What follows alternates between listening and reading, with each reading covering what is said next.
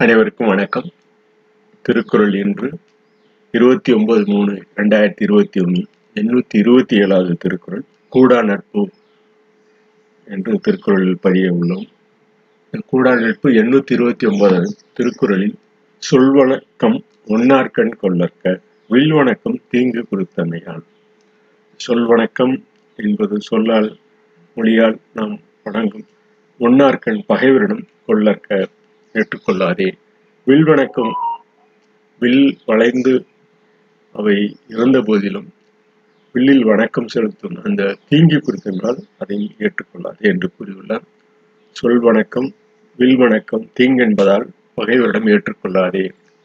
சொல் பணிவும் உன்னார்கண் வில் வணக்க குறியீடும் தீமை நோக்கால் ஏற்றுக்கொள்ளாதே என்று புரிந்துள்ளார் வில் வணக்கம் தீங்கு ஒழிப்பதன் பொருட்டும் சொல் வணக்கம் பகைவரிடம் ஏற்படுவது அல்ல.